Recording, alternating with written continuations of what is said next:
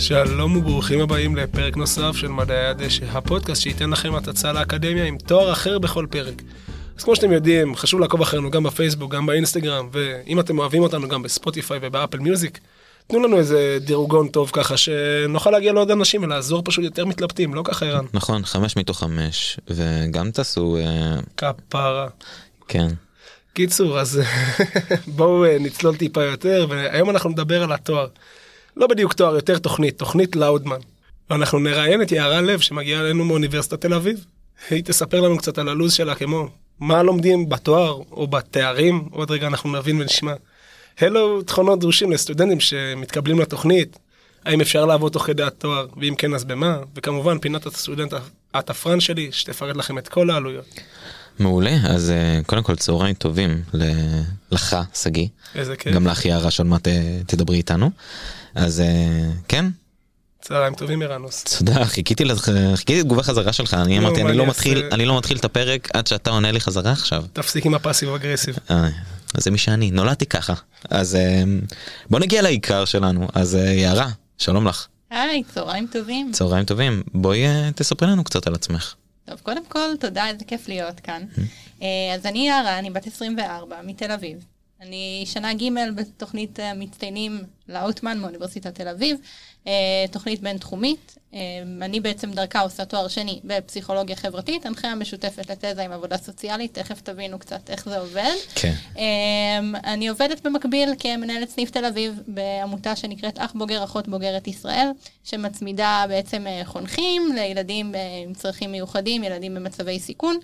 אני עובדת גם כרכזת תומכי טיפול במרפאה ל-ADHD בשניידר, זה גם איזשהו פרויקט שיש ככה לאוניברסיטה אה, עם שניידר, אה, ואני בשלבי הוצאה לאור של ספר פרוזה ראשון. וואו, אז אה, אנחנו בקרוב נבין מאיפה כל העומס הזה ואיך את משלבת אותו. לא הבנתי איך לא הבאת עותקים, זו השאלה הבאה. נכון. זה עוד בעבודה, בדיוק העורך שלח לי מייל, עובדים על זה. הבנו. אז לעוד פרטים תישארו גם איתנו מעודכנים. אז אה, בואי תספרי לנו על התוכנית בקצרה, מה זה תוכנית לאוטמן?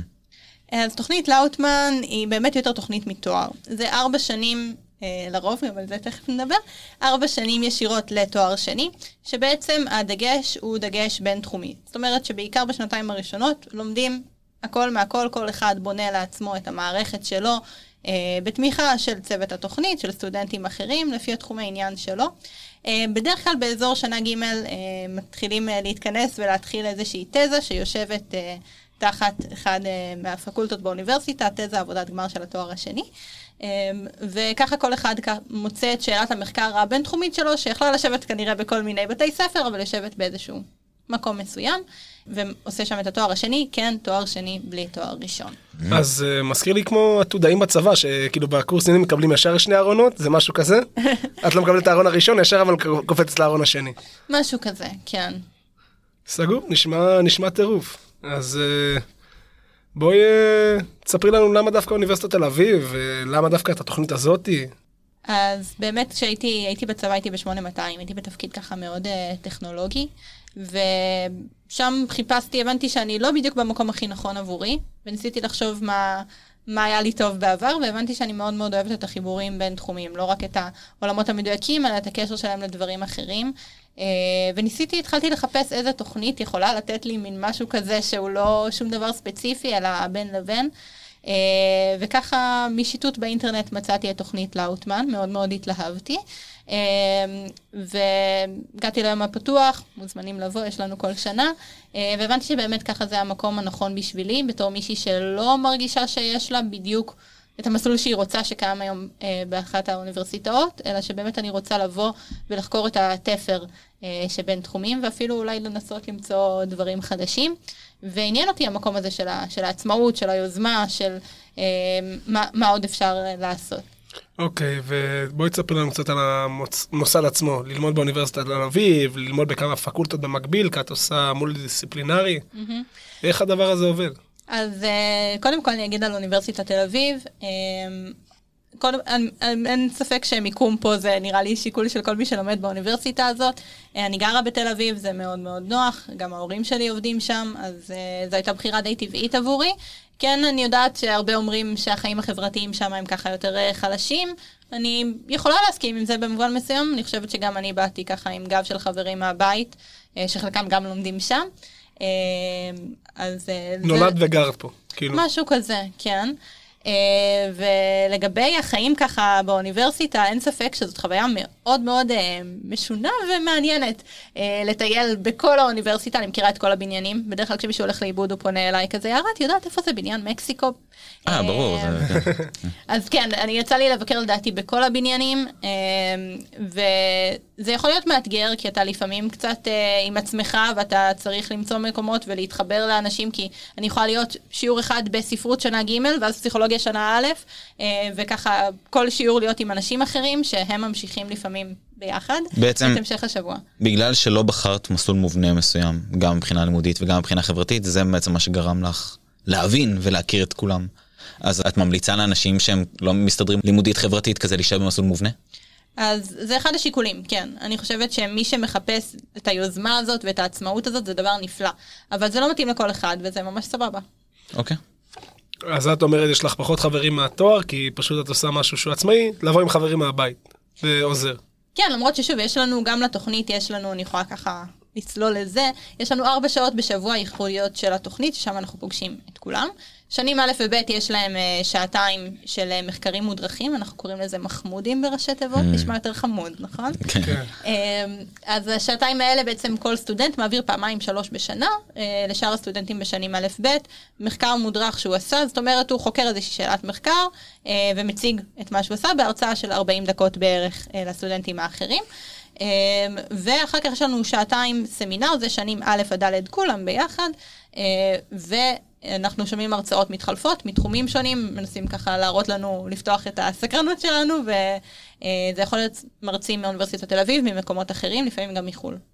אוקיי, אבל אין לכם סגל הוראה כאילו של תוכנית לאוטמן, נכון? זה כאילו בכל התואר שהוא בוחר ללמוד, והדברים מסביב, אבל אין איזה סגל הוראה, אין לך מרצים קבועים ממש. אז אין לנו בדיוק מרצים קבועים, יש את סגל התוכנית שמורכב מארבעה מנחים, לכל אחד יש בעצם מנחה, משתדלים שיהיה מאזורים של תחומי העניין שלו, אה, ויש לנו את ראש התוכנית, והם אלה שמעבירים בעצם את, ה, את המחקרים המודרכים, המחמודים, אה, אבל הם לא, הם לא הסגל שלנו במובן של זה לא מי שמלמד אותי בשיעורים.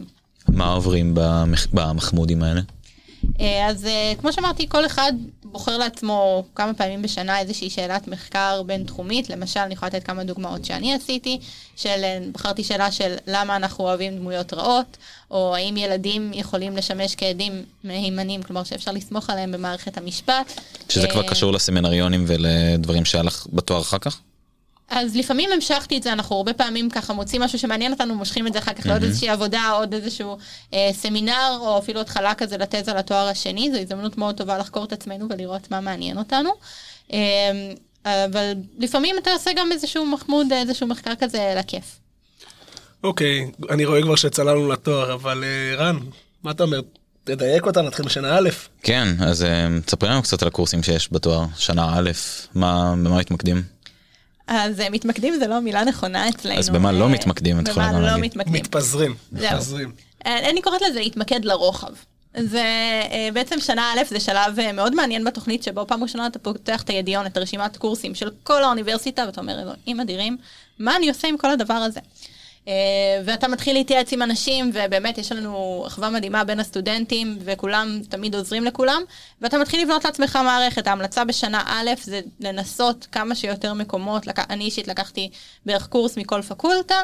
אה, ולהתחיל לבדוק את עצמך, לחקור את עצמך, לחקור את האוניברסיטה, להבין מה זה בכלל לימודים אקדמיים. אה, אז זה, זה בעיקר שנה א'.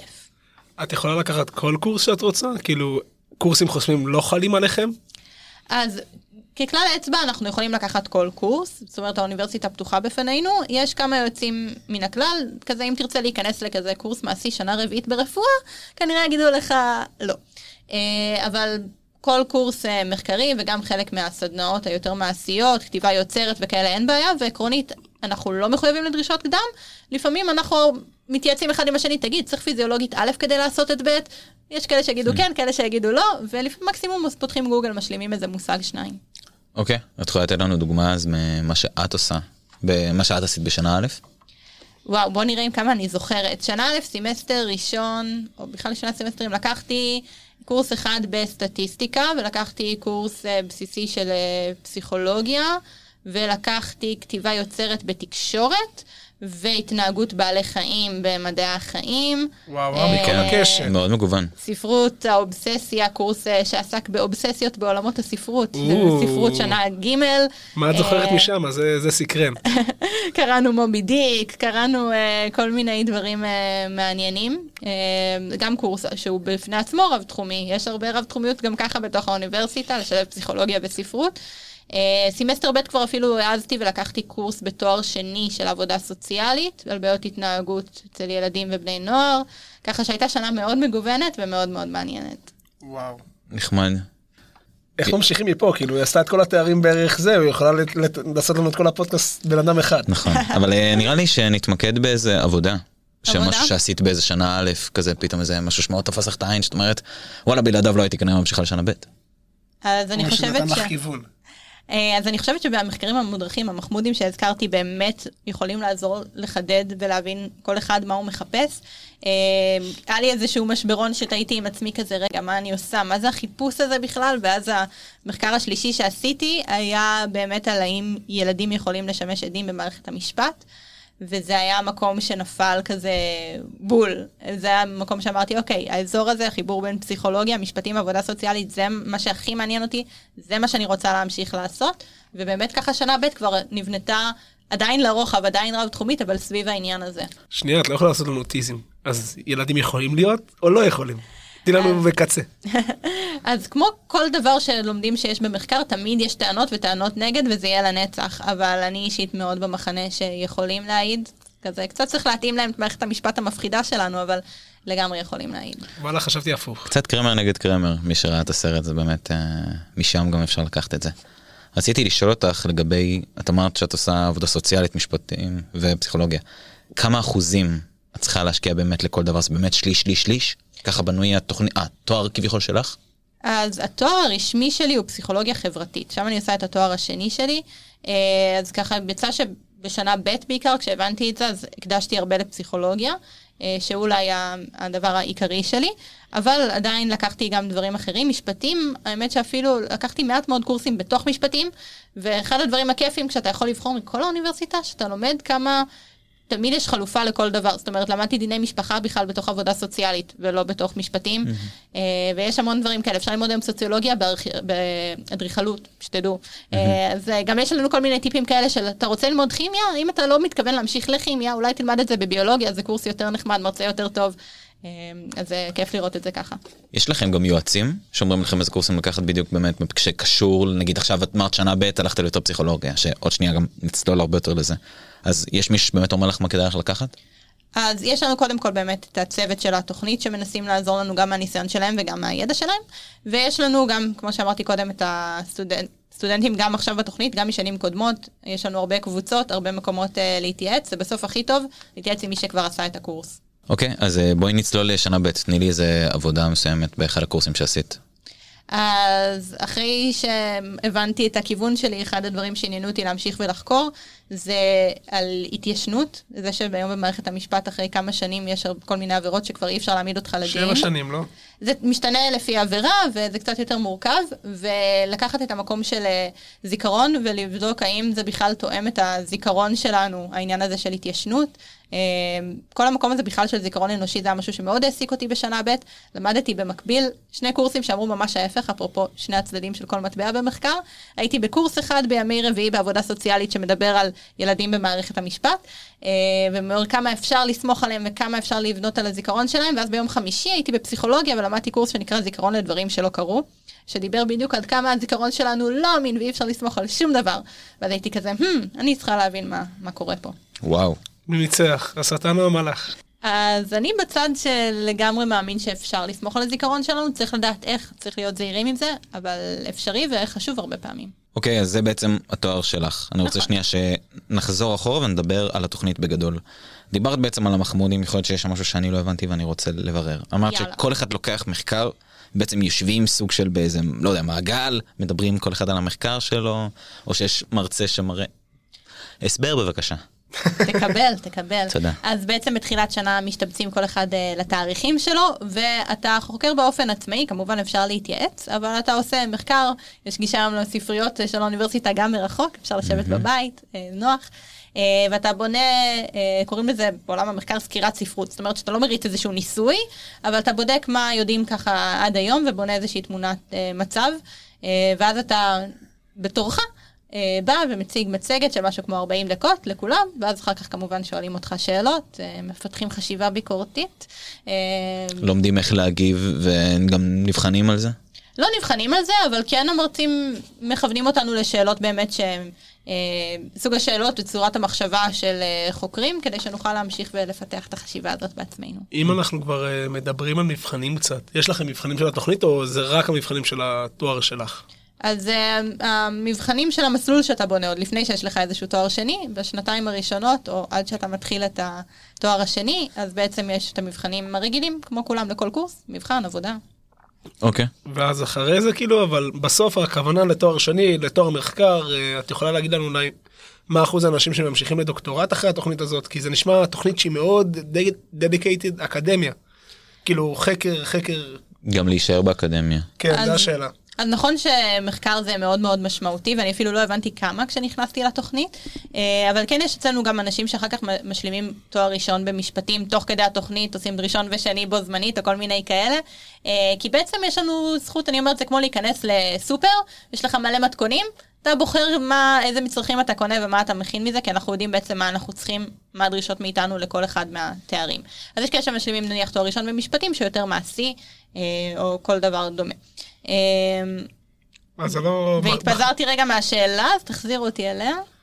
אז אני אומר, את לא חייבת להתמקד במחקר. זה לא, אני עושה לאוטמן, זה לא אומר שאני נשאר באקדמיה כל החיים שלי, זה, אני יכול לעשות את התואר הפרקטי שלי, לעשות איזה משהו... לא בהכרח להמשיך לדוקטורט. מדמח, לשלב לי, לשלב לי כל מיני דברים כאלה, ואז לצאת לעבוד בהייטק. נכון, יש הרבה כאלה, יש, גם, יש לנו גם הרבה שממשיכים דוקטורט, הרבה שנשארים בתוך האוניברסיטה, אבל זה ממש לא חובה. אני לא בטוחה שאני אשאר באוניברסיטה, אה, ויש מקום גם למעשי, למרות ששוב, התוכנית קודם כל חורטת על דגלה את המחקר, כמו קצת כל אוניברסיטת תל אביב. אה, כן, כמו כל אוניברסיטה, כן. לא דווקא תל אביב, אבל אה, זה ההבדל בין אוניברסיטה למכללה הרבה פעמים אומרים. נכון. נכון. אז דיברנו על כל הדבר הזה, ואיך זה להיות אה, סטודנט שהוא חצי ראשון, חצי לתואר שני, איך כאילו שאר הסטודנטים רואים את זה, שאר המרצים חווים את זה. איך זה, איך זה ההרגשה הזאת שפתאום אתה מסיים, בום, עם תואר שני כזה, את עכשיו השנה האחרונה, לא? שנה לפני האחרונה. שנה לפני האחרונה. אז איך כל ההרגשה הזאת? זה הרפתקה. זה באמת, אני מרגישה היום שאני מכירה את האוניברסיטה על uh, כל כיווניה, או לפחות על רבים מהם, וזה לפעמים קשה, באמת, לפעמים קשה לבוא ולרוץ בין שיעורים, לפעמים יש לך רבע שעה ואתה צריך להיות בצד השני של האוניברסיטה, uh, ולפעמים אתה מגיע למקום של כזה, אוקיי, אני עוד לא מכיר אותם, אני עוד לא מכיר את המושגים, השפה, לכל חוג יש את ה... איך, מת... איך שהם מתנהגים, איך שהם אה, אפילו. איך כותבים עבודה, לכל מקום יש כללי ציטוט, כלומר איך משתמשים במאמרים אחרים, אה, קצת שונים, וזה די מצחיק לראות את זה, וזה אפילו חוויה מעניינת להסתכל במבט רחב על הכל. אה, שוב, לא חושבת שזה מתאים לכל אחד, יש המון אנשים שזה יהיה יותר נכון להם, שיהיה להם מישהו שאומר להם, זה המסלול, ובואו נתעמק, וזה חשוב שיהיו אנשים גם כאלה, אבל מי שמחפש את היצירתיות ועצמאי ויוזם, זה יכולה להיות חוויה מדהימה.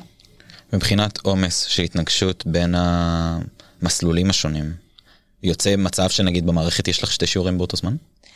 אה, זאת שאלה נפלאה. עקרונית באוניברסיטה אסור, אבל אני חושבת שלכולנו קרה שיש שני שיעורים באותו זמן, כולל לי.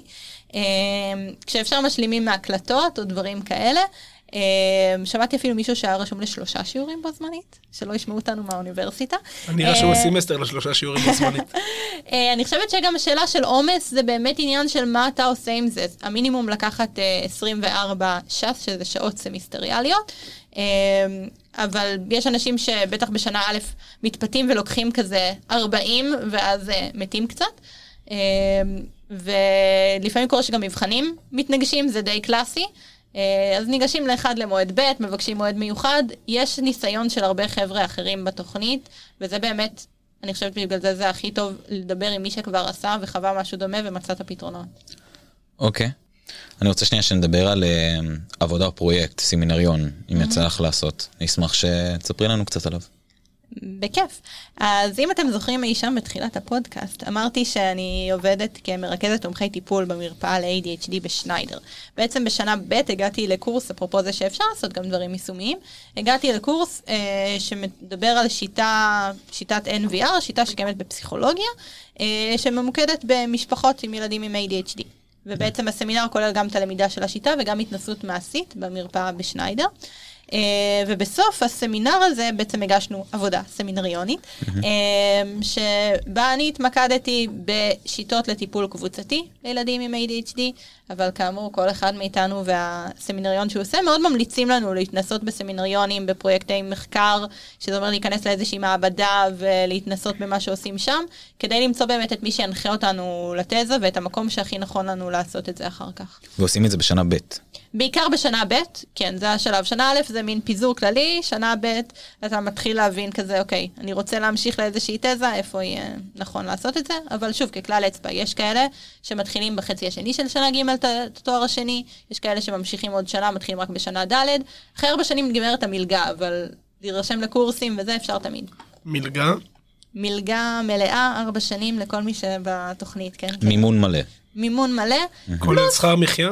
אז שכר מחיה, זה פעם בשנה נפתחת הזדמנות להגיש בקשה אה, לעוד שכר מחיה נקרא לזה במרכאות, על סמך גם יכול להיות הצטיינות, התנדבות או אה, צורך כלכלי. אה, ובעצם הצוות של התוכנית, זה משפחת לאוטמן שתורמת את הכסף, יושבת עם כל הבקשות ומחלקת את סכום הכסף שיש להם לתת כל שנה לפי הצרכים השונים. אז יש כאלה שמקבלים 2,000-3,000 שקלים, שזה לא באמת שכר מחיה, ושמעתי גם על 10,000 שקלים, שזה כבר קצת יותר רציני. נחמד. טירוף. אוקיי, אז אה, בואי נדבר על אה, עבודה. האם עבודה. אפשר לשלב עבודה בזמן הלימודים? שאלה נהדרת. אז כמו כל דבר בלאוטמן, התשובה היא שאין תשובה אחת. זה אולי החוק שלנו. אבל uh, אני חושבת שזה הכל מאוד מאוד תלוי בסטודנט. קודם כל, באיך שאתה בונה את המערכת. אם אתה נשאר על 24-26, כלומר לא לוקח יותר מדי מעל המינימום, שזה מה שאני עשיתי, אז אתה יכול בקלות להגיע למצב שאתה לומד שלושה וחצי, ארבעה ימים בשבוע, ומשאיר לך יום פנוי לעבודה, המון עושים את זה. Uh, אני גם עבדתי במהלך השנתיים הראשונות שלי, uh, ואחר כך כשאתה בתואר שני, אז כמות השעות יורדת משמעותית, ואני היום עובדת חצי משרה. איפה? אז אה, אמרתי קודם שאני עובדת אז בעמותה. בואי תרחיב קצת. איזה כיף. אה, אז אני מנהלת סניף תל אביב אה, של עמותה שנותנת חונכויות לילדים אה, במצבי סיכון. זאת אומרת שאני מקבלת את הילדים מהרווחה, עושה להם ביקורי בית, מהצד השני מקבלת את המתנדבים שפונים אלינו, אה, מראיינת אותם, מכשירה אותם, ואחראית על החיבורים בין הילדים לחונכים, מי הכי יתאים למי, ואז אחר כך על כל הליווי, על כל הפעילויות, כל הבירוקרטיה שתמיד יש. עבודת קודש. לגמרי. זה מתחבר לי באיזשהו מקום ללימודים, אני חושבת שרב תחומיות זה לא רק בתוך האוניברסיטה, גם לחבר שטח ואת הלמידה, זה עוד נקודת מבט מעניינת. מעולה. אוקיי, אז אה, תודה רבה לבינתיים יערה, ונעבור לפינת הסטודנט התפרן. אז שגיא, בבקשה. want some money.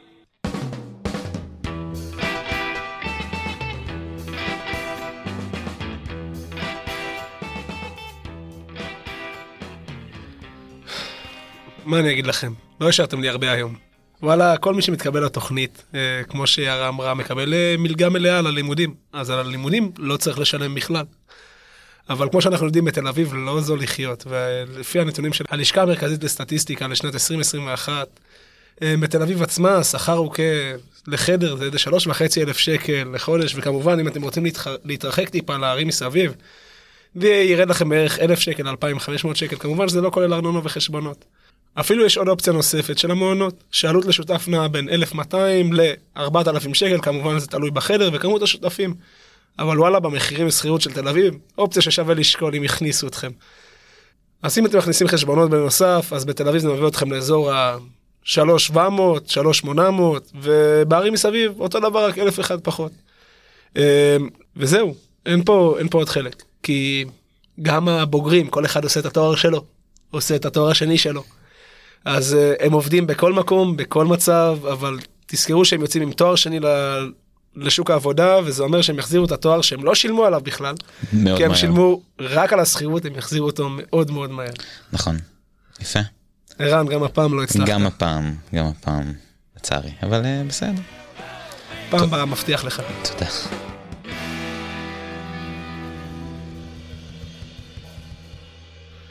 אוקיי, אז אה, אנחנו ממש לקראת סיום.